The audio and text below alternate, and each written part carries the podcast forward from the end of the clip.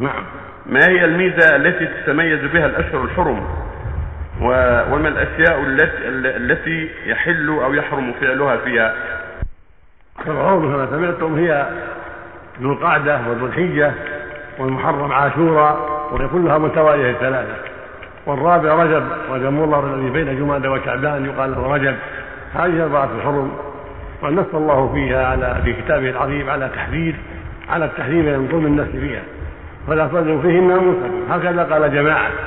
وقال أكثر المفسرين أن هذا يرجع إلى الشهور كلها ولذلك عشر وأن الله يحذر عباده من ظلم أنفسهم في جميع الشهور لا في الأشهر الحرم وحدها بل في جميع الشهور. يجب على المؤمن أن يحذر ظلم نفسه بالمعاصي والسيئات وكفر بالله عز وجل وأن وأن يصونها من ذلك هذه الأشهر وأن يحسن فيها الخير والعمل الصالح.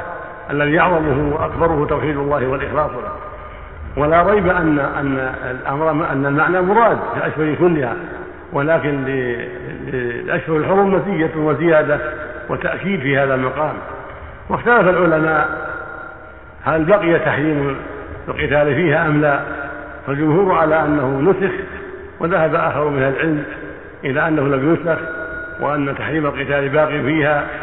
وإليه يميل العلامة ابن القيم رحمه الله وجماعة. وعلى كل حال فهذا يدل على أن لها بقية مزية لم تنسخ وأن أمرها عظيم في وجود المعاصي فيها وأن المعاصي فيها أكثر أكثر إثم من غيرها.